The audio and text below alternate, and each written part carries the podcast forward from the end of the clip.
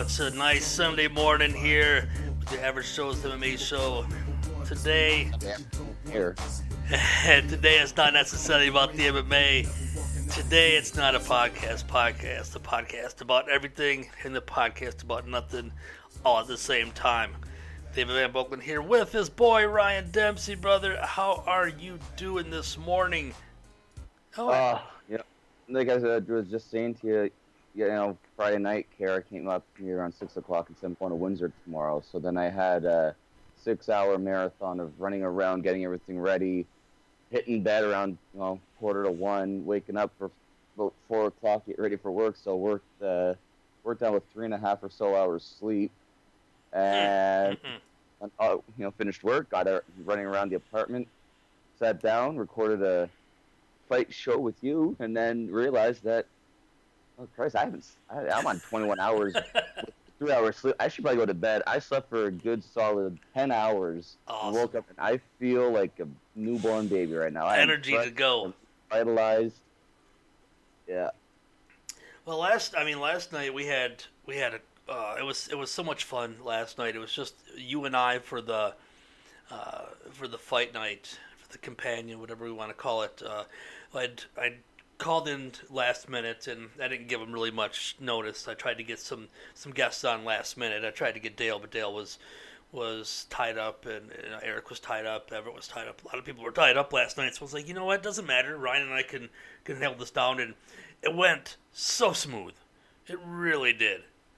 Yeah, it was really fun. Like, I wasn't really sure how it was going to work because I had never done one of these before. You know, mostly if I obviously I've sat around with friends and watched fights in the past, but Mhm. Never really recorded anything. You don't know really where it's going to go. You, you're going to watch the fights, you're going to talk about it, but also conversation's going to go elsewhere. Like, you know, we talked about McGregor, we talked Oh, about yeah. some food. You know, we, we we touched on some other things, but it was like it was definitely really fun. We uh, and I think I stayed mostly on topic of the fights as best I could. well, I mean, I, I found this one to be one of my one of my probably my favorite one to date, and I had the most fun. It, it flew by quick for me because it wasn't just us sitting there saying the whole time, just saying, okay, right hand, okay, down left. We weren't just calling play by play the whole time. We were talking about the fights. Right. We were giving updates on the fights. We were letting everything know, but we were also.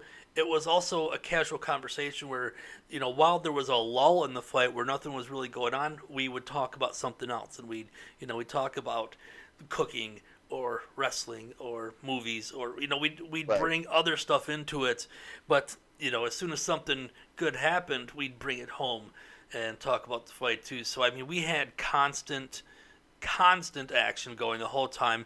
Many topics, many stuff going, much stuff going on. It was, uh, there was no dead sound. You know, there was no dead air really at all. Right, we we yeah. kept everything going, dude. It was it was a great one.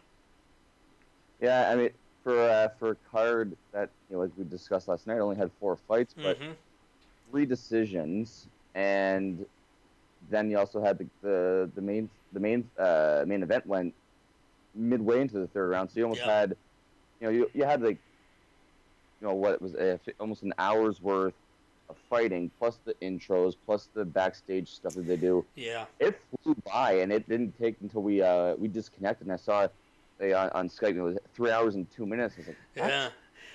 Like it did not it seemed like the fights flew by despite going the distance for the most part and and everything else was happening i mean is it we did we went from just before eight to just after 11 Yeah. The uh, like all No, the official time for the podcast record time was like two hours and forty-seven minutes. So yeah I mean, we had a few minutes to talk before we started recording, and a few minutes. I mean, very short time after, because I after two hours and forty-seven minutes and almost three bottles of water, I had to piss so bad I couldn't fucking hold it anymore. I was like, bro, I got to go right now. I'm out. or else, or else you're gonna go right now Oh, I, I have the bladder of a pregnant woman. I swear. I, I do that all the time when we're sitting down here uh, recording. I mean, we're just doing a two-hour show, and I'll drink, you know, I'll drink a cup of coffee and a bottle of water during this the two-hour show during the first hour. By the second hour comes, and I'm like, Jeff, hold it down for me. And I gotta run upstairs and piss so bad. Fucking hold it, Right. hold it down, dude. You and Ryan, hold it down. I gotta go. I gotta go. I gotta go. I just, I don't know. I you gotta can't. get through their uh uh, some adult diapers or one of those uh, Whizzinator's. One of those bladder, those uh, external bladders for the stadium things. Yeah, yeah, yeah. I can do. You know, I can just imagine like, you're, you'll be like so. You know, Jeff Ryle will be talking to something, and all of a sudden, just hearing the background. Like, I was like, "What's going on over there?" I'm good. Yeah. Oh, so I wanted to talk about uh, we we post I posted the uh, the the fight night last night uh, pretty quick. I posted it within about an hour hour and a half after the fights were over, and we already got you know we got some social media likes, we got some social media shares, even last night and uh, up up to this morning. But uh, for me, the cool part was the SoundCloud downloads we don't typically get the majority of our downloads directly from SoundCloud, right? Majority of our stuff comes off iTunes. Uh, iTunes first and foremost. That's our biggest download center. Whereas, like, if we get 25 from SoundCloud, we get 250 from iTunes. That's just how it's always been. right. And the fight nights, typically it, that we do, only get you know maybe one or two, maybe three or four, maybe five downloads that night, and even the next day. And, but we've already cleared like almost 50 on SoundCloud already. Oh wow. I mean, we the numbers are are excellent, excellent. So That's amazing. That's good, man. I like to hear that. yeah, so I haven't checked any. I haven't checked Google Play. I haven't checked Stitcher. I haven't checked Podcast.com. I haven't checked iTunes. I haven't checked all of our other outlets that I've tied us into. But just our direct SoundCloud numbers are, are outstanding. And, you know, ever since um, I went ahead and booked Jesse Reasoner to come on, our likes have picked up, our traffic has picked up, our downloads have picked up. He's really done. I mean, I was just trying to do a favor to him, just do a favor Right. for the kid and do a favor for his family, and you know, try to make to shed light on the fact that you know, uh, to teach him this, a lesson of don't let this, you know, use it as armor, not as as bait. Don't you know. Uh, own up to it. I was just trying to do them a favor, and the fact is, they really did us a favor in return. Right. It yeah, was exactly. Yeah, and because I, I noticed that, yeah, just after you either uh, posted the video or, or the the episode, or just a little bit afterwards, I saw like all- like uh, you know you get the little Facebook alerts and it was like so and so's like the page, so and so's like, and it was just like yeah. like boop, boop, boop, just like popped up and that you went back and went you get those weekly updates there at the, on the page and says how many viewers or listeners or fans you have and how many you Right. added that week.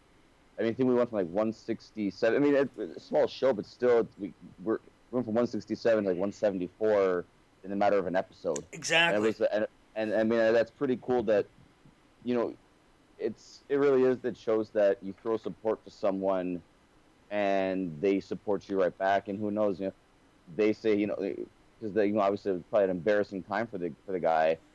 He goes out and tells his friends like you know these guys you know Dave he reached out to me we did this thing like check it out. I mean there's people that we might never meet but he happens to know, and it helps the show grow that way. And it's it's it's it's a cool little uh, dynamic that you can do just by reaching out to someone like that.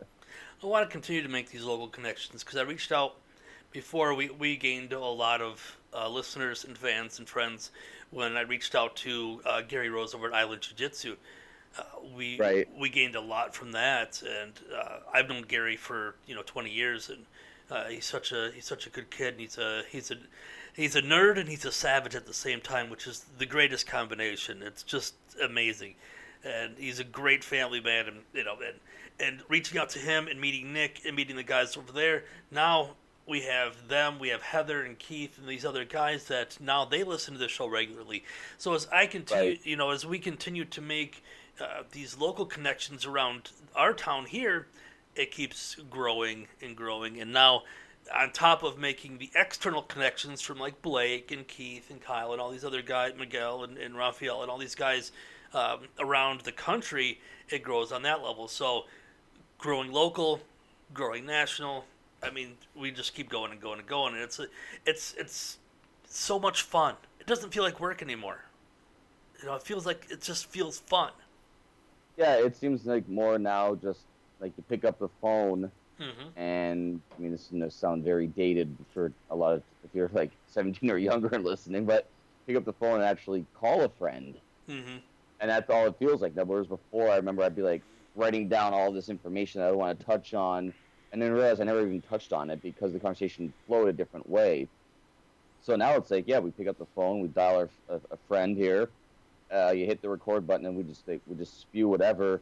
And I mean, the facts are the facts. If we need to know something, it's just a quick hit on Google, and you have whatever you need to know, and you can just bring it up. Or, you know, if there's something you wanted to say but you couldn't quite remember it, you see one someone says something sparks, and all of a sudden you can get your, your information out. And I find it's really helped. Like I find that since I've started with the show about a year ago, I'm finding it going a lot smoother for me, which and I find that I'm able to uh, discuss a lot better.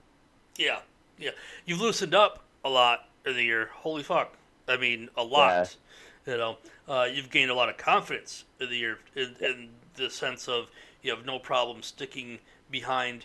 Uh, let's say you uh, we have a, a, pick for a fight, and you take a you take a pick, and we would pick against oh, you. Remember those old days? yeah, we, we would pick against you and give you and say this is why we picked against you and say okay, you would you would flip yourself and say yeah yeah you guys are probably right. I'll take what you guys say. Not anymore. You say yeah, uh, I, am taking this last, guy. I did last week though. I did I did last night. As I wanted to take uh, uh, Rivera. Yeah. I ended up.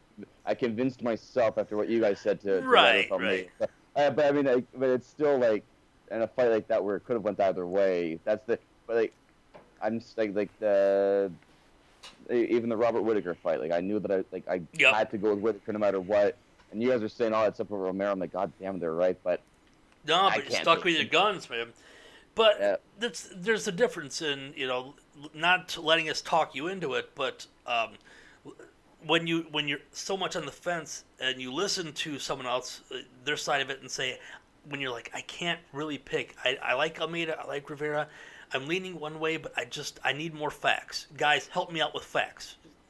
Right. G- yeah, give me exactly. something and help help me decide either way because I'm I'm fucking torn.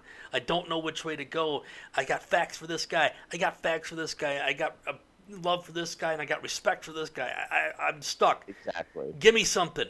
You know, help me out here. That's that's one thing, but it's another thing to say I'm dead set. I am taking Whitaker no matter what. And then we come out and we're like, Romero, you're an idiot. It's all Romero. And then you're, you're like, oh fuck, yeah, maybe I'll take Romero instead. That was you a year, year and a half ago. That was you.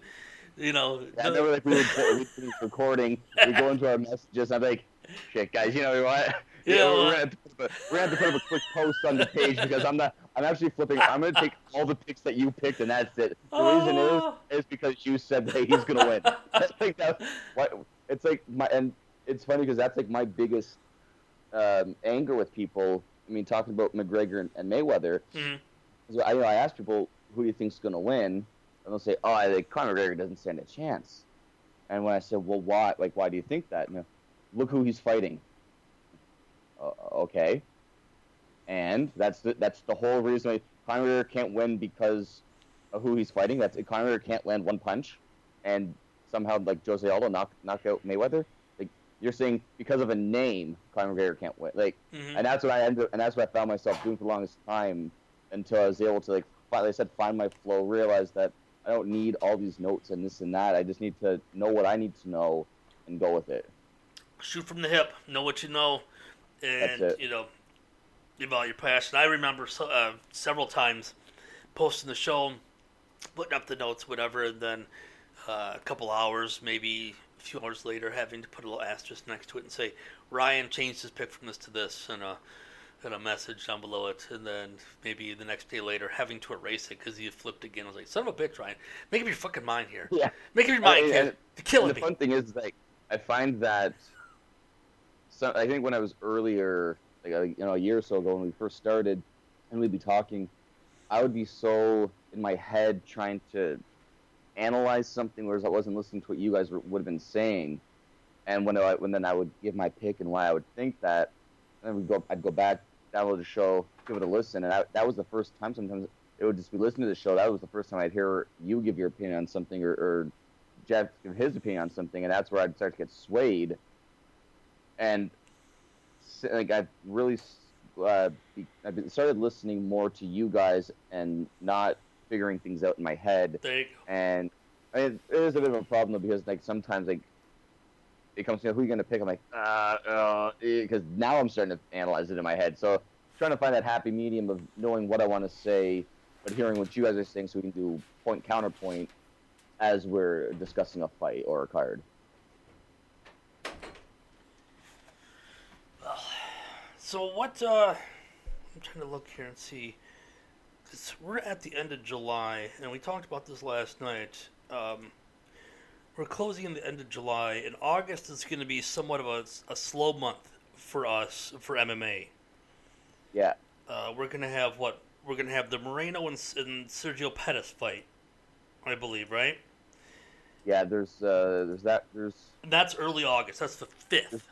there's Mexico City, there's Pittsburgh, then there's McGregor Mayweather. Yeah, so the only the only MMA fight we have in August is early August, August fifth, uh, Sergio Pettis and Brandon Moreno, and then And- we don't have you know another MMA uh, UFC fight anyway until September second. Oh, that's right. The Pittsburgh card. That's in Yeah, September. yeah. Yeah, I'm uh, I'm putting it ahead a month. Uh, no, September second is Rotterdam. And then the 16th is the uh, one in Pittsburgh. That, that's with Sixteenth is Pittsburgh. Rockhold. Yeah, that's Rockhold and Branch. Yep. Yeah. uh, Lombard and Smith, Jotko and Hall, yeah, those guys. But um, there's you know uh, there's gonna be so much going on with with McGregor and Mayweather in that month of August that UFC's smart ran one show at the beginning of August 5th, and then for the next 21 days, it's all those two. For the next three weeks, Yeah. it's all Connor, it's all Floyd, it's the entire machine is going to put the promotion into those two. And I'm really curious on. Oh, by the way, just just as a side note, before I go on any further, that August 5th show has on the main card, friend of the show, our friend Smiling Sam Alvey is taking on the guy that he's been wanting to take on, Rashad Evans. Oh yes, yes, yes. yes So- right. Smiling Sam, brother, we are I at least I can speak for myself and say I am in your corner, my friend. We hope to get you back on the show at any time. But yeah, I, I I'm really excited for that fight because it's I, I'm kind of I'm I love Rashad Evans. He's uh, but it's like God, like at what like, if he loses this one, you guys start to wonder at what point will he start to call it? You know, like Yeah. And then obviously we'll we'll get into that more. oh yeah, yeah. when that card happens, but like just looking ahead a couple weeks and you got it like uh, you could be looking at probably like one of the last couple fights, and you know, hopefully he's not one of those guys that hangs on too long. Yeah, he's what dropped he's dropped three now, I think, right? He beat I think was it was his last win against Sonnen. Yeah, but that was like four years ago, three, four years ago. Yeah, that yeah that would have been uh, yeah that was One- November 2013. One six one sixty 67? Yeah, the GSP Hendricks card. yeah. Yeah, so I mean, that, I mean, and then I mean, he just has like the injuries and the, then the loss. I Right. mean, but I mean, I mean, it's that's the life of a fighter, Hey, though, right? you know what not can you not everyone can be like GSP. I mean, GSP put on the the ten fight or like nine nine defense streak after after beating Serra in the in the rematch, and walked off on top. I mean, now there's the talk of the fight, but there's still no guarantee. I mean, not a lot of fighters get to walk away with the belt and with a win, and have defended the belt a handful of times. Like a lot of these guys, they lose a bunch and then they get cut, and then they'll go to other promotions, and you slowly never hear them again. That's it. Life of a fighter. I mean, at least Yep. at least now with Bellator gaining a lot of steam, uh, putting on a pay per view. The pay per view obviously wasn't the biggest success, uh, estimated between 90,000 and 125,000 buys. Um, maybe in their eyes it was a success, but what from what we're used to seeing, not really. Um, Right. Yeah. but they're putting on pay per views now, and they're putting on regular cards, and they're a successful company. They're making money, and they're and, and they're, they're smart too because they tried doing like the Ultimate Fighter style yeah, with they brought Randy Couture in, and you start to wonder like, okay, like are they going to keep with this reality TV thing? And then that was it. yeah. It didn't work. They went. They went. They, they realized, okay, like you can't really mimic the Ultimate Fighter because you're going to get called out for it. So let's just stick to doing our cards. Like, the turns that they used to put on were like, were those were fun. Uh huh. You got to want you got to realize you know UFC's been around for 24 years. Mid nineties, right? At, yeah, and, and they're at UFC 214. Bellator's already at UFC uh, Bellator 180. Like because they've been putting out these cards nonstop, just trying to do anything that they can to get to get eyes and to and to get asses in seats. yeah. But they You know, you know what they are? They're like the ECW of MMA. They did they would do a small arena just for the absolutely. trying to gain a fan base, do whatever it takes to, to get a fan base. Yep. Yeah, I'm glad you brought that up because there was, uh, you know, you, you- like yesterday you said you were you were walking around the house blaring wrestling themes up and down, and, Yeah, yeah. and I was like, man, you know, I got to listen, and I got to, you know, I got, I lived in New Jersey during the the height in the prime of ECW, and my friend Rob Rob Kool Aid Itry, him and I used to go to as many ECW shows as we could. Now, back in the day, I'm gonna tell you how it used to be. There was no Ticketmaster for ECW. There was no online purchasing for ECW. If you wanted ECW tickets, you had to go to the ECW arena to get the tickets or whatever arena they were going to be at. But I love those old ballroom venues. weren't they awesome? Hammerstein Ballroom, the Elks but- but they- Lodge. This the the one thing that WWE ever did right with ECW was when they put on one night stand and they went back Yeah. there. Yep, they went back to the Hammerstein. And it, they still had I swear to God, the fans that were like 14 years old back in the 90s watching ECW, they were now in their early 20s. They are same, rabid. I guarantee there was the exact same fans that you that you saw. Oh, they were rabid. Know, and they they uh went to buy you could buy what was similar to season tickets for ECW. You could buy um, packs of say the next 10 shows or the next 20 shows. That's why there was, a guy that we called Hat Guy. Do you remember Hat Guy? He was the dude He, is he was he a guy that was always in the uh, the front rows? always front row Or- center.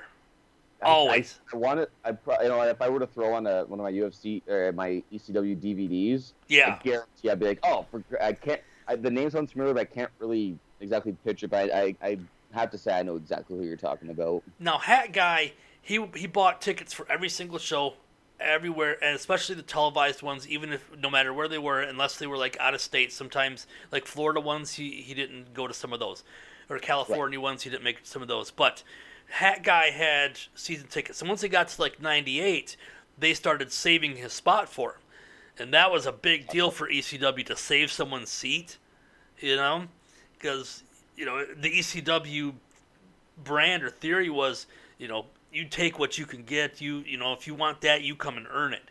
But Yeah, and and and having a fan that's willing to travel oh man, on the East Coast, why? Like you know, I mean, eventually just got to say. I mean, it, regardless if, if they gave him a discount on a ticket or they still made him pay full, what- regardless what it was, for them to say to a fan, you will always have that seat unless you know you're not there, say at your regular time, then we'll sell it elsewhere. That's that's a big deal for a small promotion. absolutely.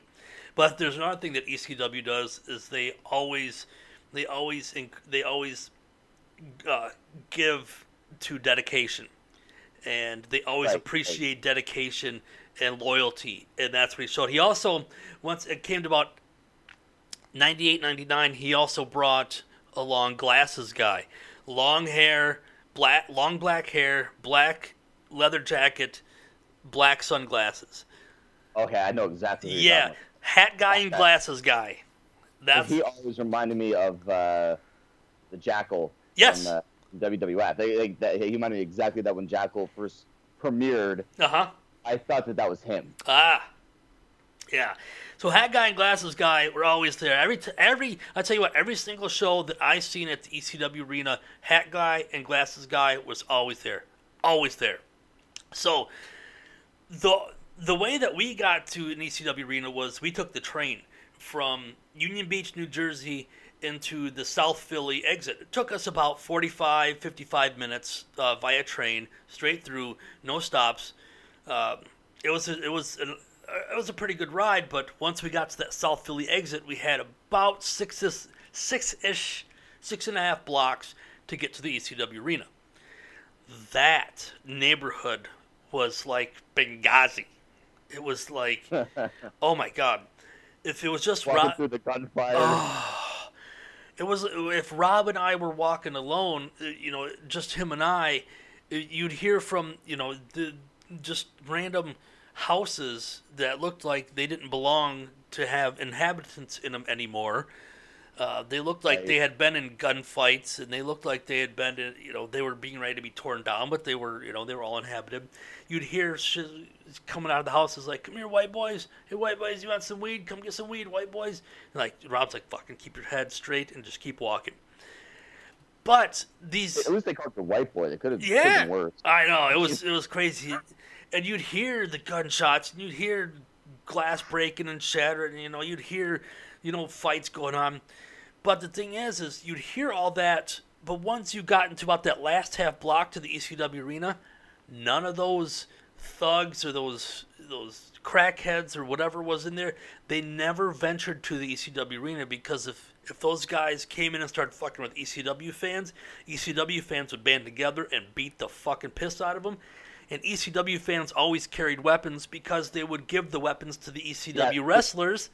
Yes, yes. I- use. I'm- I, I love that you brought that up because that was one of my favorite aspects of, uh, of ECW is when you see that the guy who reached into his pocket, and they pull like a hammer. It's like, what the fuck does this guy have a hammer? And he just give it to a Raven or the or Sandman or Tommy Dreamer or New Jack, and he's like, bro. I think it's like, it's like, I mean, to show that even though it's all scripted, how unscripted it can still be because Yeah. you don't know what you're gonna end up with in your hand. Rob and I, uh, there was times where uh, that we would meet other ECW fans on the train. Like we, Rob and I met some guys on the train. That, that one guy was carrying a kitchen sink, a kitchen sink, to uh, just bust it out of a. Uh, I think he said it was a mobile home or a, an RV or something. It wasn't a huge kitchen sink. It was pretty small, but he was. It was. He was gonna hit everything. You know, he's gonna that thing. I'm gonna hit everyone with with everything but a kitchen sink. But I'm gonna hit him with a kitchen sink. So, if, if there was a group of us, like nine, eight or nine or ten ECW fans that were walking from the train station to the arena, not a peep from those houses, not a fucking peep. We would walk like we owned the street all the way there. Right, right. That's just the way it was in South Philly at that time. But that was a scary neighborhood, man. It really was a scary neighborhood, and uh, uh, the the arena was a shithole. no AC. I don't think they cleaned up anything on the floor. I mean, you'd walk in, your feet were sticky from beer and Yeah. blood and sweat, and oh my god. All that good stuff. Ugh. But the one, my, my favorite story. This this is the one I wanted to share uh, on the show. My favorite story was the night that Sandman returned. We had no idea this was happening. Sandman was off in WCW. He was making the big WCW money. We swore he was going to stay out there. What was his name? He was hardcore, hardcore Hak. Hak, yeah, That's hardcore right, Hak. Yeah, Yep. So he was off doing that thing while Raven was over there. You know, and Raven had come back to ECW about two weeks prior, and Raven made his big return and stuff. And uh, uh, it was October twenty third, nineteen ninety nine. Rob and I were, uh, and we were pretty far back, but I mean, there's really not a bad seat in the house, the ECW arena. It's pretty small. It's a fucking bingo hall. So you could be in the furthest row back Right, and the furthest seat back, and it's really, you know, you're you're really in good seat you still. could, you could spit and you could still hit the rest. of it if you Absolutely. kind of thing, Yeah. So we're we're kind of far back, but you know we still have we're still looking good, and it's it's the the Impact players, which is Lance Storm and Justin Credible, and they're taking on uh, the the returning Raven with Tommy Dreamer. Everything's you know match is going fine. It's going it's pretty fun. Um, towards the end, Impact players being the bad guys, you know they cheat of course, and you know they bring out one of their buddies Rhino, and he's jumping them, and you know then they bring out Jack Victory and stuff, and everybody's beating up the good guys, and all of a sudden lights go out. At that time, whenever the lights went out and came back on, Sabu would be in the middle of the ring. Right, right. That was part of his gimmick, you know. Lights go out, lights come back on. Sabu's in the ring, pointing at the sky, you know. And then Sabu commences to start breaking furniture and jumping through stuff, and you know, that's just. so I was nudging Rob, and he's like, "Oh, it's cool. Sabu's coming." Rob loves Sabu. He's like, "All right, fucking yeah, I gotta see Sabu." and the lights the lights stayed out for about a minute and a half. It's like, what the fuck? Did the, it's, we're like, maybe the lights just broke. I mean, this fucking arena sucks. Maybe it's just we're out Yeah, of lights. right. You know, maybe the power went out. And then a spotlight came on across the opposite side where where we were. If we were in the bottom left corner, this is the upper right corner, and the and the Okay. and the spotlight shined on, and there was the Sandman, and he hadn't been in the ECW for over a year, and there he was, and I exploded, and Rob exploded, and I have never heard the ECW arena explode like this. It was deafening. They lost their fucking mind, and and he's standing there with the cane and the beer and the cigarette, and he's jacked to the gills because he'd been in WCW shooting steroids and getting all that yeah. WCW money. You know, and he, ma- he starts making his way down from this little uh, uh, little lift that he's on, and Enter Sandman's playing, and the arena is screaming the song at him. Rah, rah, rah. You know, and he comes in the ring and he beats the piss out of everyone with the cane, and you know he's drinking beer. And he gives Tommy Dreamer a beer, and they pour beer on Francine's tits, and they drink it off her boobs, and yes, yes, yes. oh, it was the I greatest you- night.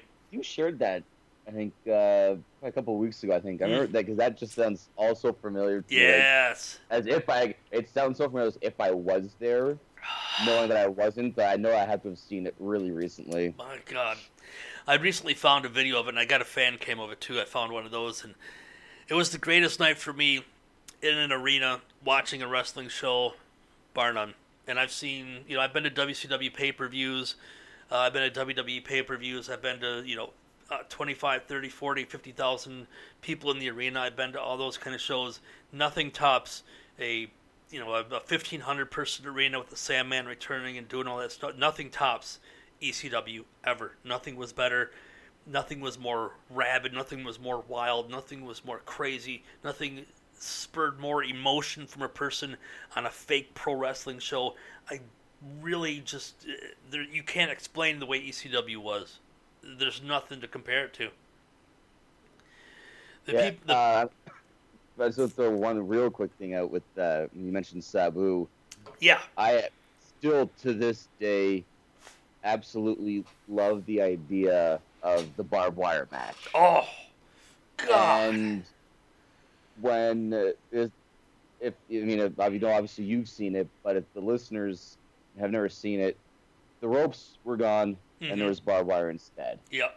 And for the first oh maybe seven eight minutes or so, every time there was an Irish whip, you would and you know they're gonna hit the ropes. It was like that stutter step, and they would stop, stop. right before, and you were just waiting for you were just waiting for when it was gonna happen. And- sure enough, eventually Terry Funk went Terry- into the yep. into the barbed wire first, and whatever. But Sabu, when he got his when he got his arm, His arm. on there Yeah. and ripped open his bicep, and the look of shock on his eye, you knew that okay, this isn't good. Yeah, that was bad. And ever the performer, and ever the the crazy motherfucker, he just grabbed some fucking duct tape yeah. and duct taped it up, and kept on going. Tape it up. and then super glue and- tape. Put me back together. I'm going again. you go and watch uh, any of his matches in the from when he like even his WWE days, you see the scar not only of the barbed wire, but of where the tape would have been Yeah. from when they had from when they had to remove the tape for. I mean, the that moment there. I mean, if if anything personifies ECW, Oh, it's Sabu taping up an accidental injury with duct tape. my God. This was that was his thing. He broke his jaw, taped it up. Yeah, yeah. what a fucking crazy guy. Unbelievable. And you know what's funny is that I would, if you told me right now that I could have a beer with Sabu, I would sit down and do it in a heartbeat, just because I want to hear every story that he has to tell. I don't drink, and I would drink for that.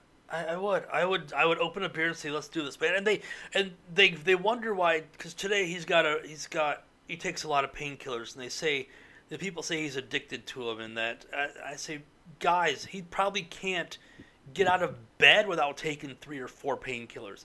Did you, see what he's done to his body over the last twenty five years? If Yeah, if- yeah, that's absolutely insane. I mean, Give me a break. those, uh, even the, the the table spots, like, like, every, like he just he's just insane in all the right way. He, I mean, when you look if you know you look at the reasons why ECW, I mean, it didn't have a, a, a great long run.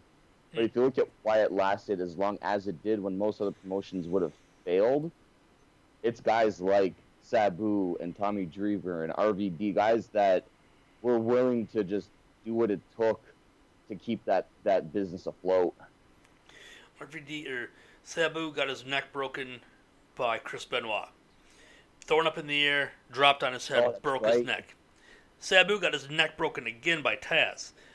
He got T-bone suplex into a table, broke his neck. He broke his neck twice during his run in ECW, and it barely took six weeks off to heal a broken neck, and didn't care. Came back early uh, every single time. You break your neck twice in less than five years on a single run.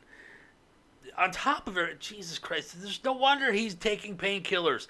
What the fuck else is he gonna do? Sit there in a bed and just lay there and die in pain?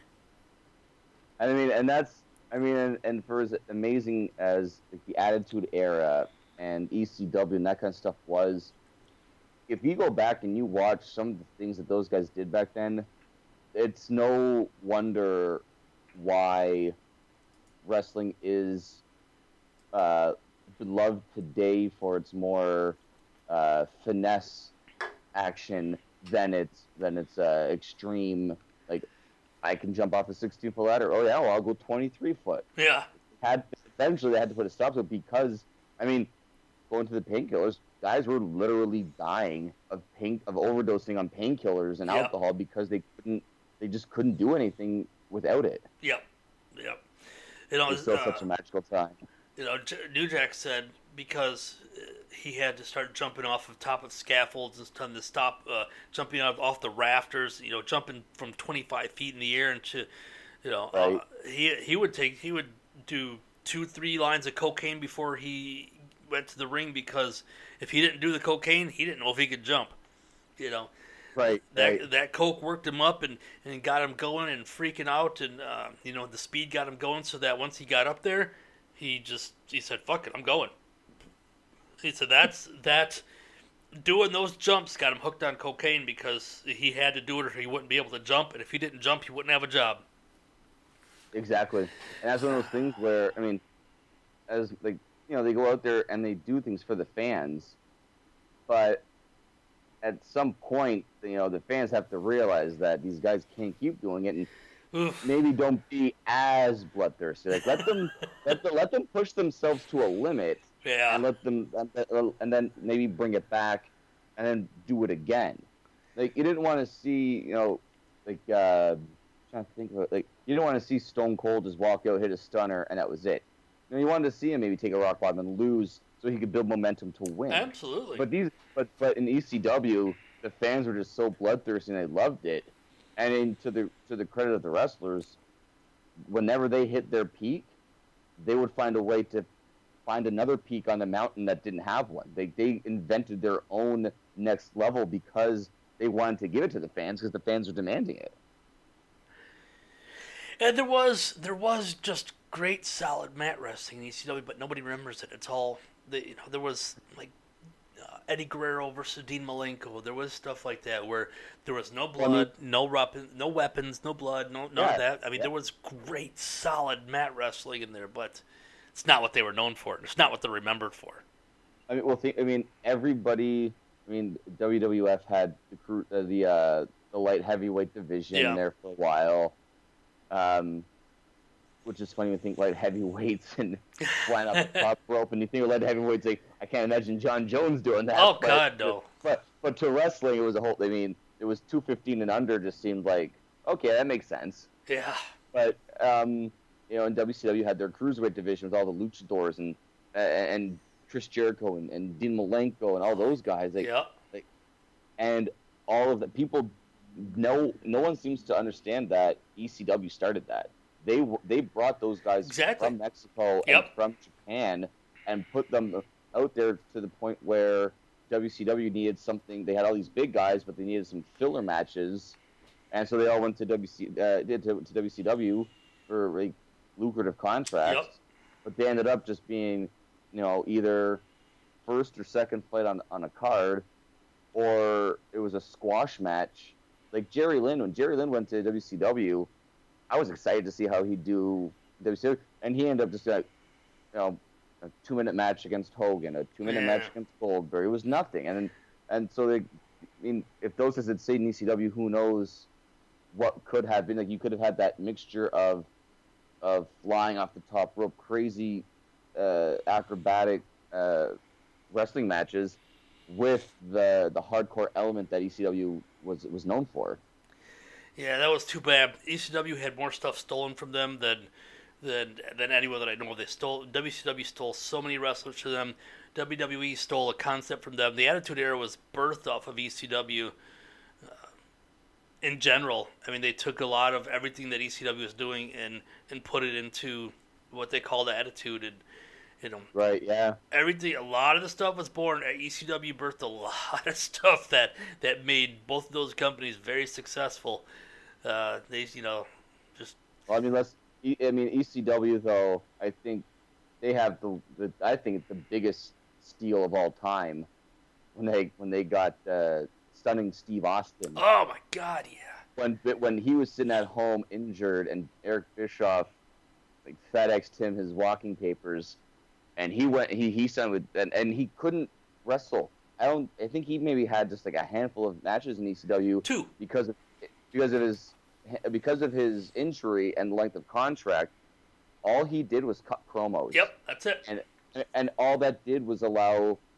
I mean, and, it's funny that WWF missed the mark on him so bad when they brought him in as the ringmaster. Because you go back and you watch the promos when he was dressing up as Hogan and dressing up as Bischoff, and then he would, and, and all he would be doing is insulting the, the company. And you realize this guy's a genius. Guy, you got to get him on the mic, and then he comes into WWF, he doesn't talk. And you know, Million Dollar Man does all of his talking, and that's it. Like it's like how, like they were so close on like missing out on a pure genius on the mic.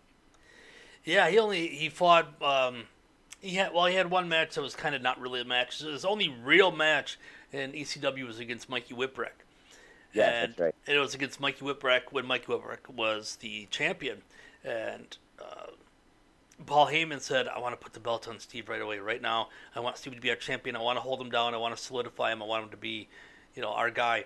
And Steve said, "No, no, no, no, no. You can't give me the belt right away. That's not smart. I'm just came into the company. What you do is you put me in there, and you have Mikey Whipwreck pull my trunks or do something." To, to beat me on the sly so that I can cut a promo next week and say I was this close and now I want it so much more. And that's how business is done. And Paul's like, Steve's the smartest businessman I ever worked with because I would have never thought to do that. And that made so much more sense than anything I could have came up with. I don't know if you can confirm this or not, but actually, I think that that match uh, of him and Whipwreck was included in the uh, the Stone Cold. Um, was it 2K15 or 2K16 video game when they did his uh, career retrospect, his biggest matches in the video game. Oh, I think that game and that arena and Mikey Whipwreck were all like unlockables uh, through his storyline feature. I'm not, I don't, not 100 percent sure, but uh, I think that it is. I think I have 215 and I have 217. I didn't get 216 on P on uh, PC. It was Okay. a, it was a bad port, and I tried it, and there was so many bugs. I got a refund on it.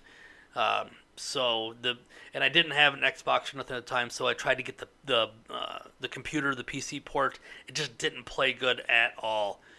Um, I'm Did- trying to remember if it was. I'm like, uh, yeah, think they always do their their storylines in their in their 2K editions. yes. Yep.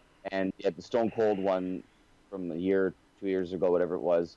And I think, and you know, they had his early days in WCW, and obviously his his uh, kind of an unknown small run that he had in WWF in the late '90s that some people might know about. hmm Uh, but I think they included the ECW, the, the like the whatever, at least one match. If maybe they may have even had like some videos thrown in there. It was great times, man. It was great times to be a wrestling fan in the '90s, wasn't it? It was unbelievable. The greatest time I mean, ever. uh, we were talking about it. Um, I remember like uh, we were just talking about it uh, off before we hit record. What uh, I, I was I didn't really like we didn't get a lot of wrestling when I was you know 10, 11, 12. Mhm. So a lot of the stuff that I would watch would have been from watching old VHSs that you'd rent at the at the movie store. Yes. So I was always renting all the SummerSlam stuff. So I knew like, you know, Hogan and Macho Man, Andre the Giant, and Ted DiBiase, and all these all these guys. And um, all of a sudden, it's announced that TSN's gonna start carrying WWF Raw. And it's like, awesome. I put it on, and it was completely different. and so you would what? And then they signed uh, WCW Monday Nitro for the Tuesday afternoon from like three till six. oh, so you okay. could go. So you would go like nine to eleven on Monday night. You'd watch Raw live, and then they do the tape delay. So I, as a fan, like, I was able to watch both of them. Just as I mean, the NWO was already like in full swing, and Stone Cold had probably around WrestleMania 13 because he wasn't the champion yet, and uh, Shawn Michaels and DX were still running the show. Uh, but I mean, just like for me, like I grew up up to that point knowing absolutely thinking that it was wrestling was still going on like this and not like uh, to see like all of a sudden like, the first one I watched is Raw's War and the Nation the Domination comes out and Ahmed Johnson losing to him was like so lost and confused by what I was watching. At the same time, it was like you know like, like the you know the the first you know the first time you have sex and you're just like I don't know what this is. but It and I want more of it now. it's pretty fucking awesome. I can tell you that much. Yeah, uh, yeah, exactly. I mean, I, I, I try to watch it now here and there. It's just it's not the same. No.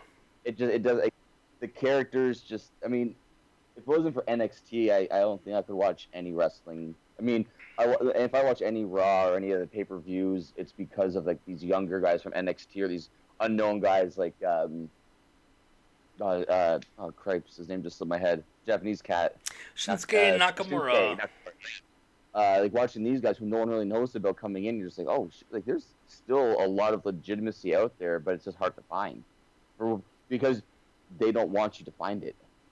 Yeah, there's some bright spots. Now, I mean, it's it's quite difficult to watch because it's it's what we call corporate wrestling nowadays. Uh, with them being a pub, you know, WWE's the only real big player in town. TNA, Global Force Wrestling, whatever they call themselves now, is you know Oh, right, yeah, the, the old. Uh, they're not any competition at all. No. So there's one there's one company in town, and they have some good some spots. They have AJ Styles, and they have you know they have Shinsuke Nakamura, who is absolutely awesome, and they have Finn Balor from uh, who came over from Ireland, who's absolutely amazing. And they Yeah. have they have guys like uh, you know uh, Dean Ambrose and Club, you know, like yes, he was a Like, Finn Balor's fucking so- amazing. Gallows and and um.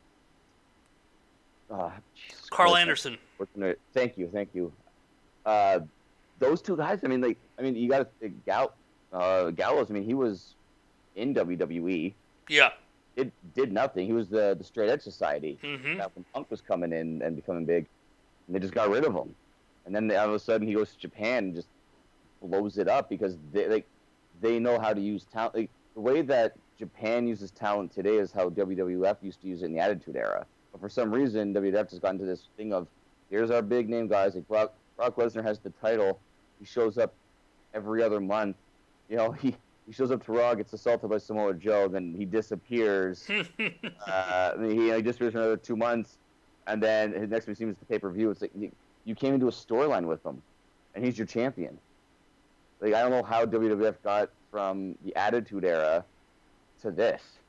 Um, yeah, it's pretty difficult to watch nowadays, man. I don't see. Uh, I, I don't. I don't keep track as much as I should. I don't watch regularly anymore. It used to be every Monday night. I was uh, right in front of the TV or right in front of my computer streaming it because I'm, you know, I'm almost full 100% streaming nowadays. And I just don't anymore. I, I can't. It's not. I, I don't it doesn't hold my interest long enough. I, I don't find value in it the way I used to. There's bright spots, but those spots are are if there's if it's it's a three hour show on Monday and a two hour show on Tuesday. And that three hour show on Monday I might get 20, 25 minutes of value, and that two-hour show on on Tuesday, I might get the same. There's just too much left over. Like I'll fall asleep watching it, and that's a problem. Yeah, yeah, exactly. I I mean, in some ways, sorry, go on. No, I mean it's uh, uh, partially due to the fact that they're trying to push this PG uh, kids show, family friendly, corporate sponsors. Uh, don't want to don't want to push the envelope and go gritty for the uh, the adult the the adult crowd. They want to keep it as a family show. And I think that's that's pretty much why it's it's all everything so looks the same. Everything, the, every segment seems like it's the same thing over and over. Yeah, exact, and uh, and it's like, it's like it almost is like a reminiscent of like those, those 1980s days where you just have like you know like your John Cena's your Hulk Hogan. He's like that that big name guy. He's clean. He's uh, you know he doesn't fight dirty. He always beats the bad guy and this and that. Like that's nice then. Yeah, But when you start changing, I mean, and you know, the attitude era, like the one thing I will say that's amazing uh, now is the women's wrestling oh, it's so much better. because the attitude era, you know, when they were just trying to like just you know like the cat would have her tits out hmm every week on on cable, and they would say, well, you know what, it is PG thirteen, so it's your fault that if your kid's watching it. Well, okay, I get it, but I mean, their match, the the title was on the line in a bra and panties match. like, and and I understand that's where they were going for, yeah, but I mean, but the women's wrestling today is amazing. But I was Yeah. gonna say, like, when you have like your champion like Hulk Hogan or, or John Cena, they can never lose. Whereas before, Stone Cold was getting screwed over by by Mr. McMahon on a regular basis. I mean, the good guy was a bad guy, and the bad guy was losing to badder guys. right. and, and and you were so happy when Stone Cold lost because you knew that he was going to come back with with utter vengeance, like that um, King of the Ring when he lost to Kane in the first blood match. right. And Yep. Stone Cold and Stone Cold lost that. You knew one way or another Monday night was going to be can't miss TV because the bad guy lost and he's going to come back full throttle. Whereas now, John Cena loses, there has to be some kind of controversy. He can't lose clean because he's too good to lose clean. Yeah. Exactly. You um, know, it's Austin would come back next week with a beer truck and soak you. Austin would come back next week with a monster truck and run over your car. Austin would come back with something and drive it right up and up and down, or the construction vehicle and smash, you know, pour concrete in McMahon's Corvette, or he would just do this maniac crap with all these weird vehicles. He drove a Zamboni right into the arena. I was to say, yeah, the the, Zamboni, the, the cement truck, the the, uh, the monster truck, like all this. He destroyed a Lamborghini. He, how many gallons of beer did he spray on uh, on the on the corporation? You know, like it's it's classic. Uh, never get those days back. I found there was a tweet I wanted. To, I don't know if you saw this. I wanted. I just found it. I wanted to mention it because we're talking about this. X Pac put out a tweet a while back, uh, maybe two three weeks ago here. 1999 WWE revenue, three Yes. hundred seventy-three million dollars, and 80 million Raw rating.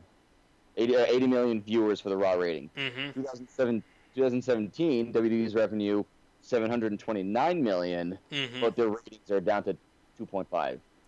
Yeah. So they've pulled their revenue, but they're like all their revenue is basically on, like you said, corporate sponsors. yes. Right? They they have lost almost six million viewers in 18 years Yeah. just by. I mean, and I'm not saying they had to stick to the Attitude Era, but they need. like, That's like we said with ECW, the the the luchadors and the hardcore aspect. You mix it all together. Yeah, X Pac is, is missing a few things in that. Yes, those numbers are correct, but the fact that back then they weren't a publicly traded company, they didn't have stocks, they didn't have those kind of um, those investors in those from those stocks getting all that revenue. They didn't have a three-hour show from you know the which is an additional hour of revenue from. Uh, they didn't have SmackDown back then at the time, which is another a whole nother show. They didn't have the network, so there's a lot of outside stuff What they ran on back then was 100% commercials, pay per view, merchandise, and ratings. That's all they had to run on Right. back then. And they made that much money on those few things. That's insane. Putting that into perspective, that would be if you put all that to, that formula today. If you had publicly traded, you had all this stuff back then. That three hundred twenty-five million dollars would probably be close to about one point five billion. Yeah, Easy. Having those, you know, those record numbers of of viewers every single week on top of the corporate stuff. Jesus, dude, unbelievable. and here we go uh, talking about ratings, and I'll show this to our uh, to our page. I just saw the uh, overnight numbers for last night's UFC on Fox are out. How'd they do? Uh, lowest rated Oh, show ever. really? 1. 1.6 million. Lowest UFC on Fox uh, viewership. UFC on Fox. Okay. UFC on Fox, yeah. So I mean, they're, they're not just any fight night. It's just, it's, I mean, there's only been 25 of these, so just to put that into perspective. Yeah. But the UFC on Fox cards, the the lowest uh, lowest viewership. Yeah, we're not talking about this is way different. This isn't the FS1 cards, and this is you know the other yeah, stuff. Yeah. You know, majority of the time when we see these cards, they're on FS1. Uh, uh, this is this was Fox. This was a much broader audience, much bigger scale. So, um, 1.6. That's I mean, it sounds like it's big numbers, but if that's the lowest that Fox has ever seen, it wasn't exactly like it was a star-studded card. I mean, it had good fights, but the drawing power was all on Chris Weidman and Gastelum. And Rivera and Almeida weren't going to draw this. Uh, Patrick Cummins wasn't going to draw this. I mean, to be honest, it wasn't that star-studded to draw big numbers. It was, it was what it was. I was surprised it was on Fox, honestly. I was expecting it to be on FS1. Ooh. Looks like Ryan had fallen off. We're going to give him a call back here real quick. And hopefully he comes back to us. It happens. That was weird. I hear just mid sentence. I'm looking like I thought you were trying to think of what you wanted to say. I'm like, been five. minutes, It's been, and I was like tapping my headphones. Like, uh oh. yeah, it happens. Well, that's it. it's it's not a star-studded card. It's crazy that uh, that they've only had 25 of these on Fox, and that they would choose to put this. Maybe the timing. I don't know what it was. They didn't have room on FS1. They had to put it on Fox. But you figure if they're only putting a few of these out on Fox every year or every couple years, whatever it is, that they would stack it a little harder than just Gastelum and, and Weidman. You know, a, a, Right. a guy that's on a three fight skid, and you know Gastelum is what he is. And I read, and I just posted to the page not so long ago that Gastelum is requesting uh, to move back to welterweight. I find it funny he has to request that. He can't actually just. I, he, you know, he can't. You know, what, if he were to find a nutritionist, like, okay, it's July. hmm Let's okay. Well, uh, basically a week left in, in the month. Yeah, Take off the rest of the year. Just don't don't fight. Don't do a training camp. Just get yourself a nutritionist. Find out how you can get down safely and and, and stay at 173 or so, so that when you have to cut weight, you can. Really, if he were to focus all of his energy on eating a certain way and maintaining his his body, and then get into a good training camp and show Dana White that he can do 170, and you know, and, and he, and, you know, even if he like does like a weigh in over the course of like two months, to sh- like random weigh in, like a random drug test or random weigh in, says, look, 170, I'm 170, give me a fight.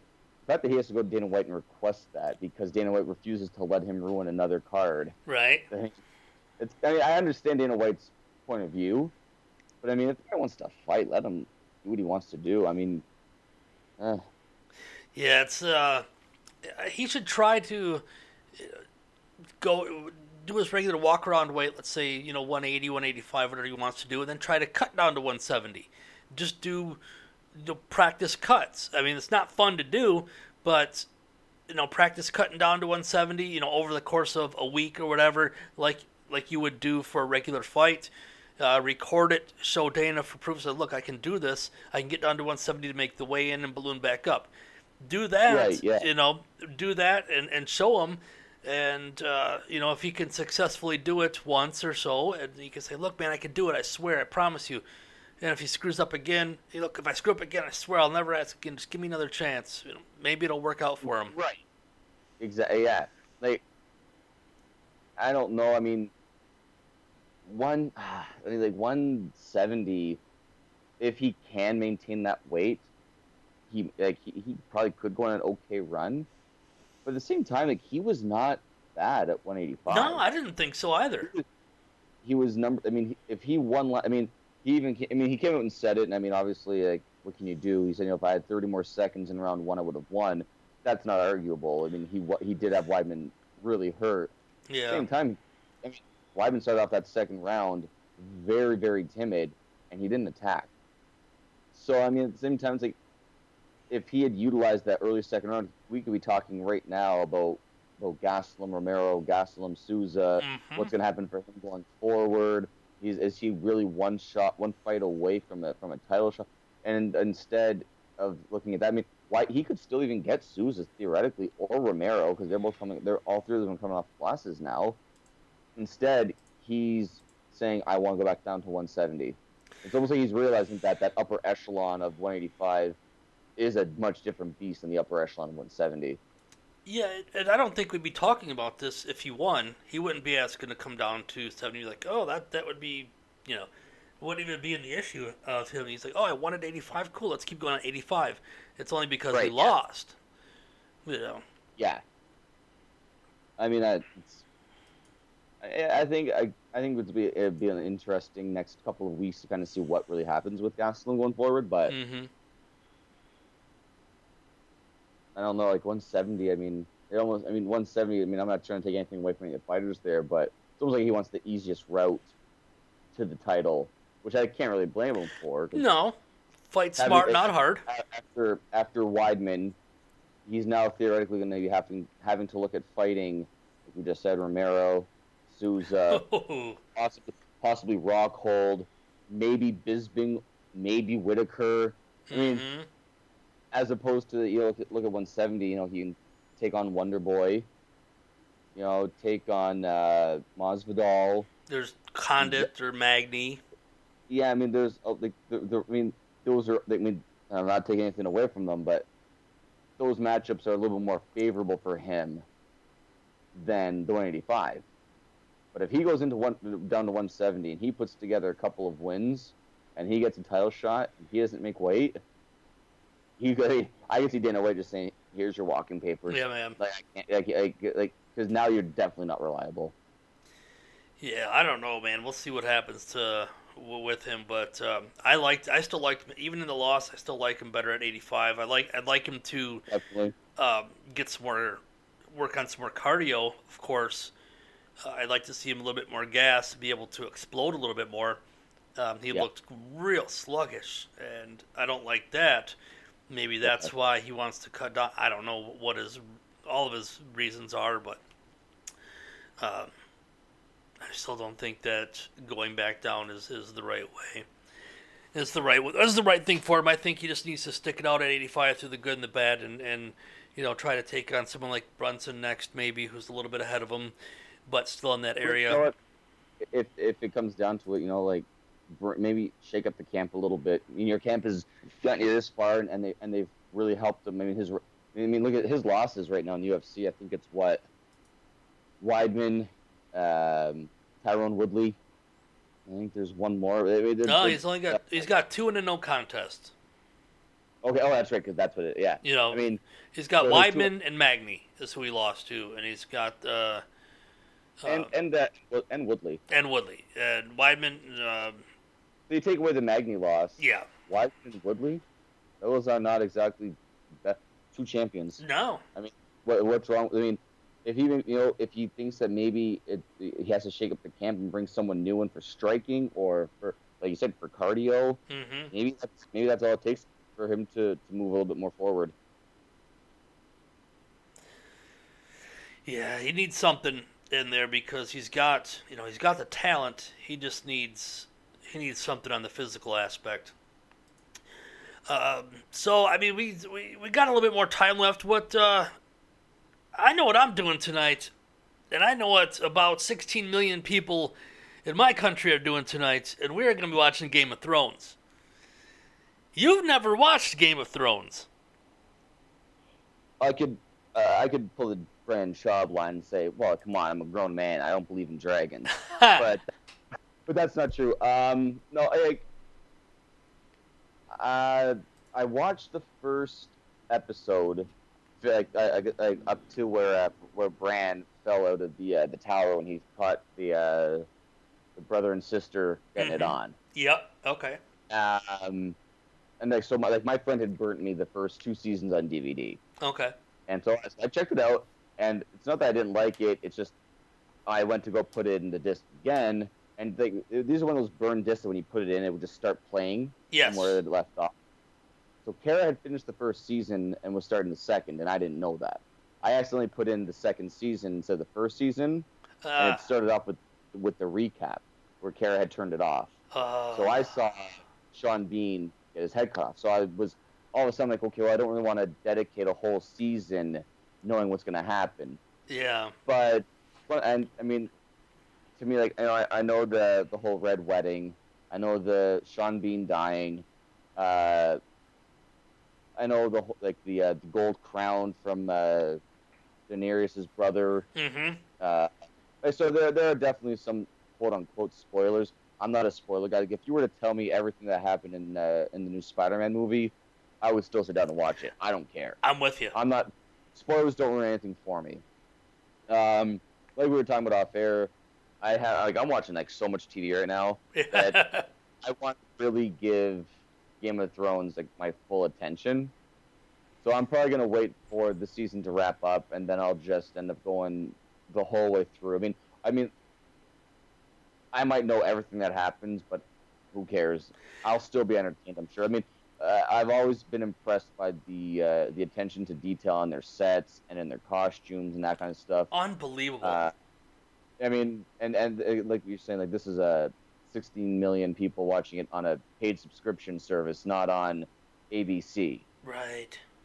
So, I mean, like, they maybe they are able to spend a little bit more money here and there because of, of their service on sets and that, but the fact that they're flying to Ireland to film the, the show and that kind of stuff, like, it's you, you can't hate on it.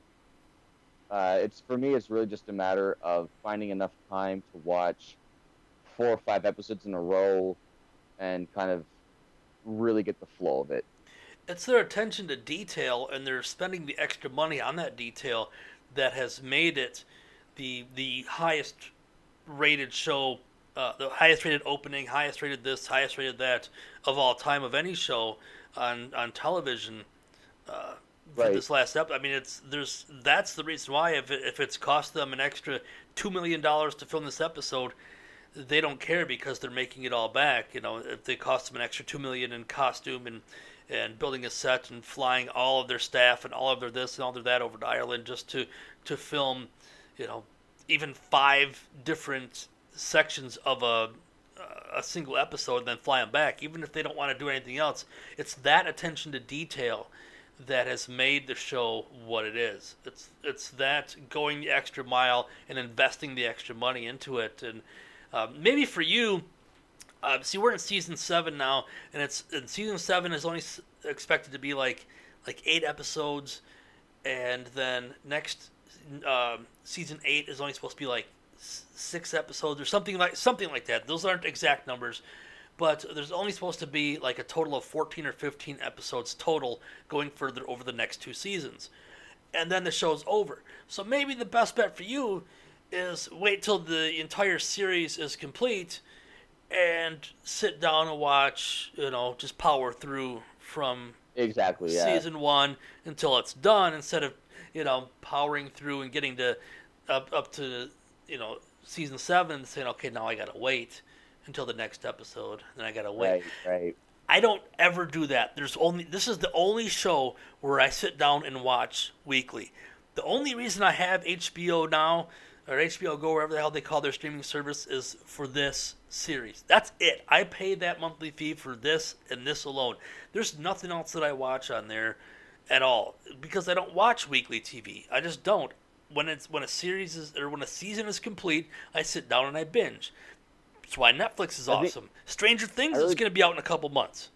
Oh, I saw that trailer this morning and I got so excited. Oh my god, I cannot wait for the next season of Stranger That- Things. I mean, I watched that show like so like her, her hearing things about it, watched it, and me and Kara like we, we finished that that sucker in no time. And the trailer for season two Oh, almost almost looks better than the entire first season was. And that I mean and that says something. Like for three minutes to look better than twelve episodes to me. And I like I just hope that it's not one of those things that it just ends up being almost identical to the first season and just it's an eh kind of thing, you know? Yeah. I really hope that they're able to build off their momentum. That was so good. That that show came out of absolutely nowhere. It was completely unique. It was 100% original. It just it was I I don't know who developed it or who thought of it, but it was it was a breath of fresh air to me because it wasn't like everything else that we see. Too much of what we see on TV is just like everything else. It's factory and it- made. It's it's comes out. You know, it's a clone. Exactly, exactly. this was so unique. It was so different. And that made it so. And on top of the fact, even if it wasn't, it was just so good, so good.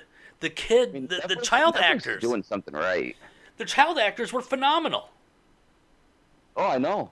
It was Like, unbelievable. I mean, uh, a couple weeks ago when she was in Windsor, Kara, uh, her sister told her to watch the OA, and I had heard a lot about it, but I never, but and I wanted to watch it, but just never got around to it. So Kara ended up watching the whole show with her sister. And she comes back, and she goes, "You have to watch this," and so we're watching it, and all of a sudden, I'm just like, I'm like, how is Netflix putting out Stranger Things? They're putting out the OA, even shows like like The Ranch, I which I enjoy. Uh-huh. Uh, I mean, these are just shows that you don't see on TV, and the premises seem so simple, but it's like instead of these, these you know writers coming up with something new, they'd rather just recycle something from the 50s and 60s Right. and put it up today. Yeah, that's been a, a commonplace lately for for all of TV and and movies. Find something that was awesome 20, 30, 40, 50 whatever years ago, rehash it, put some better CGI and Yep. you know, call it new. Or even and, and something that really pisses me off. It's uh, uh, like you know, uh, Will and Grace, Mhm. Roseanne, all these shows that are now coming back. And it's like, why? Like you were, the show ended. It was great. It was. Like it was, you had your run. You, you ended 15 years ago plus. Why come back now? Yeah, I, I'm reading this, this preview for Roseanne, and John Goodman's going to be in it. He's I'm dead. like, okay. I'm like, okay, that's gonna be interesting how they're gonna work him in. Is it gonna be just like memories of him or whatever? And I'm reading this article and it says they're going to completely ignore the storyline of John Goodman's character Of Dan, Dan- dying. Really? Like, well, so you basically have to watch up to was it nine seasons or eight, whatever. The, Before they won the lottery? Yeah, so you have to watch to to where Darlene gets married, and he has the heart attack in the woods, and that ends season eight. I want to say. Then that final season, you have to pretend it never actually existed, Oh my god. because I mean that whole that whole last season, if you haven't watched it, like, whatever, it's terrible. Like you could tell something. Like in one episode, Roseanne's on a train fighting terrorists. And like Karen and I were wondering, like, is this really happening? Like, uh, we, we went back, we watched the whole series about four or five years ago, Oh my and we were just mind blown. But and then it, you wait for that last. I mean, knowing what was going to happen, it made a whole lot more sense to me watching that last season. Like, but oh, I mean, I mean, uh, hell, one of the characters is actually dead from a heroin overdose. First, of like, so I mean, you're not going to see uh, Becky's husband in the show. Like, Oh, really? I didn't John- know that. Yeah, he died about 15 years ago of a heroin overdose. Oh, okay. Uh, so he's not going to be in the show, but someone who actually died on the show will be in it. So it's gonna. well, what about the two Beckys? How's that going to work? Oh yeah, because they I forgot all about them uh, having two different. Uh, it's like ugh. Like, this is why shows that end need to just end. like Jerry Seinfeld said it perfectly when he was asked about revamping Seinfeld and bringing it back for a couple episodes. Why? Show's over. We did what we wanted to do. Why would we come back for more? Yeah. I, I, I sound like thank you. That's what that's as a, what a, as a fan I want to hear. I don't need to see Married with Children coming back. No. I don't need to see uh, you know Buffy coming back. Like they had their run. It's over. Now it's done. Move on. Like, Try like- something new. Like, like if you want to talk about a show coming back, it's kind of like The Sopranos idea, where they did a season, then they took a year and a half off, and then they came back. The show is still in its run. The and Sopranos now they're not all of a sudden going to come back ten years later, and the son is not running the empire. There's no need for that. Right. Yeah, that's you know I, I'm. I wasn't a. I mean, we watched Roseanne here in the house. Um, I, I can't say I was a big fan, but I can't say I, did, I hated the show either when it was on. But once they got to the lottery winning and, this, and the other stuff, I turned off. I, I tuned out. You know, when Dan was gone, I was gone. But I remember my Yeah. favorite episode is when they found the weed. Yes, that, me and Kara watched that episode, and I, I, I told Kara like, "There's gonna, there's gonna, we're gonna, that's gonna happen to us one day. Our sister-in-law is gonna come and visit us. The kids are gonna be gone. We're gonna be like in our, you know, our late forties or something, and we're gonna stumble across it, something somewhere, and and we're gonna be just sitting in the bathroom eating cake, freaking out." And my sister-in-law is gonna be sitting in the bathtub, and we're just gonna hear this noise, and like, I'm like, that has to happen in our future. We need to somehow figure out a way for that to happen. Like, Oh, that was my favorite. That one, that one was really good. I loved that one. That was outstanding. Yep. I mean, and I mean, if there's any big knock on the show, when they won the lottery, hmm why did they stay in that house? Why didn't they, Ah. Why didn't they try to upgrade? I have no freaking idea. I mean, Like, why, like, you don't have to like buy a mansion, but move to the other side of the tracks at least. they always talk shit about how I hated the house or whatever. The house was garbage or, you know, they, Yeah. I mean, and then they they win this lottery. They win all this hundreds or whatever million dollars, and they're like, oh well, you know, we've we've always wanted to live in in a better place. and We've always wanted to have better things, but ah, fuck it, we're staying. Yeah, exactly. Like, Brilliant. Yeah, but, but I mean, and then and then of course it all comes full full circle when you find out that they didn't win the lottery and that she's actually just been writing on the typewriter that she got in season two. Oh, good God. Uh, what can you do? I'm not Me- looking forward to it. I think it's going to fizzle out after maybe a season. They might push it two seasons just because, but I think this little uh, experiment of Roseanne is going to fizzle and be just a horribly failed experiment.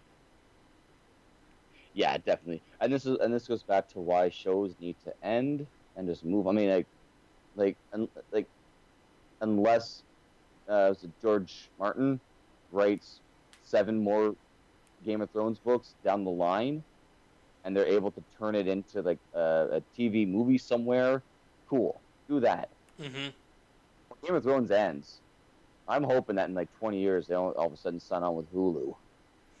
And try to do something else and you know, re- rehash it. with Walker. Ugh, Christ. Oh well, I mean, brother, we've had a we've had a hell of a show here. I got to get out of here. I got some stuff I got to go handle. The Sandy Corley Memorial Run is done and over with. Out here in uh, Muskegon, they had Toledo Ford. They had uh, Friday night. They had Skid Row last night. They had also had Bad Company come in. They had a successful weekend. I'm looking forward to seeing their numbers and see how much they, they got in for the American Cancer Society. I wonder if uh, if Uncle Joey was there, if uh, if Bad Company was there. Uncle Joey loves himself in Bad Company. If he was going to be there, I would definitely have known. yeah, yeah, yeah, yeah. And if he would have been there, we wouldn't have had a show last night. You know, and it's it's it's too bad that uh, you know, I, well, one, I don't have a passport, but two, that uh, I only found out re- uh, Thursday night about Skid Row being there because I would Yeah. have loved to go see Sebastian Bach and you know talk model trains with them. Unfortunately, this version of Skid Row was the second string, no Bach. Oh, it was. Oh, okay. Yeah, it was Oh, the it was the traveling Skid Row. It was the the charity Skid Row, is whatever you want to call it, Skid Row. There was no Bach on this one. He was, he's Oh, he. They save him for the the stadium shows, and uh, they had the guy that they have that does that. I forget his name. He's played with us before, but he is absolutely phenomenal. He is Okay. fantastic. He does absolute wonders. It's not Bach, but he is, God, he is amazing. He is absolutely incredible, and he's a hell of a nice guy, and he puts on an amazing show, and everyone loves him around here. But it's not so bad. I mean, it's it's Skid. It's still Skid Row. He's sanctioned by Bach. He's he's you know he's uh, he's got Sebastian's blessing. He's he works under the banner. I mean, Sebastian's still Skid Row. He still owns the copyrights and all that stuff. So this guy is not Right, like yeah. you know he didn't jump in and steal the spot or anything. He's he's working. He's just he's working for Skid Row. So he's a great guy and he's a he's a hell of a singer. But just it's I've I've seen them before and it's it's it's a they do a great job. You know, and they're doing it for charity too. So what can you say? Yeah, I mean, and it's a good cause, right? Like American Cancer Society. Yep. Yeah, like, Yeah. We. any any any time that uh, any I mean it does even if it's one member of a band showing up uh, with like just even locals, just hey, come Mhm. jam with me. We're gonna do some stuff for charity. Yep. Anything that can make money for that kind of stuff. I mean, it's always a, it's a great cause. It's good. And I love hearing like that there are people willing to take their time out and go to small cities just because they're trying to, to raise money for something and they're willing to, to take time out of their schedule to go and perform to try to help them raise as much money as, as they can. Yeah, uh, everything that they raise is for the American Cancer Society. Most specifically, it goes to a local center called the Johnson Family Cancer Center that is in town. They take care of everyone around town and and anywhere in Michigan or out of state, anyone that requires it, uh, they take care of them. They do research for cancer. They try to find a cure, and everything, every penny that we raise goes towards that because cancer is the most ugly and horrible disease right now, and we need to stamp it out and stomp it out. So, um, 29 years uh, they've been doing this, donated millions of dollars to try to fight cancer and help people get the chemo, the the therapy, the medicine, and everything else they need when they can't afford it. So this is the absolutely phenomenal thing that my family and my friends do every single year for almost 30 years now. Awesome. I'm That's very proud of them. Very, very proud of everything that they do. So I'm gonna go try to help get some stuff cleaned up. I'm gonna try to go help them in any way that I can. Being the in the situation that I'm at, I can't do a lot without you know breaking more bones in my jaw and my jaw's starting to fucking hurt. So we're gonna get the hell out of here, man. And uh, Right on. how much longer have you got? Uh, your your family comes home Tuesday, you said. Yeah, Tuesday. So I mean, I won't see them today. I won't see them tomorrow. I go to work my, uh, on Tuesday, and they come home Tuesday. So I won't be seeing them probably till uh, I get home around eight thirty, nine o'clock on Tuesday night. So it's uh, you know, with we were talking about last night after the after we were done recording. I don't mind being home alone. Yeah. I get I get things done that I couldn't get done if I was you know, playing with Carla. I don't like, don't get me wrong. I love playing with my kids and all that. And I love hanging with my family, but being able to get tasks done, things fixed, things cleaned that I can't normally do. I love so that they can come home and things are are just that little bit nicer. But uh, being home alone this time sucks because I don't have my best friend with me. And it's another one of those eerie things you don't realize how much a dog means to you until you come home and there's an empty house and there's not even like a tail wagging on the floor. Yeah. But it's life, and uh, you know, I still give Kara and, and Carla a phone call. I still talk to them, so I'm not completely alone. There you go, brother. All right, man. For Ryan Dempsey, this is David Van Boglen, and it's another Not a Podcast podcast where it's everything and nothing at the same time. We had a great time today. And we hope you guys did too. Let us know how you liked it, and we will see you next time.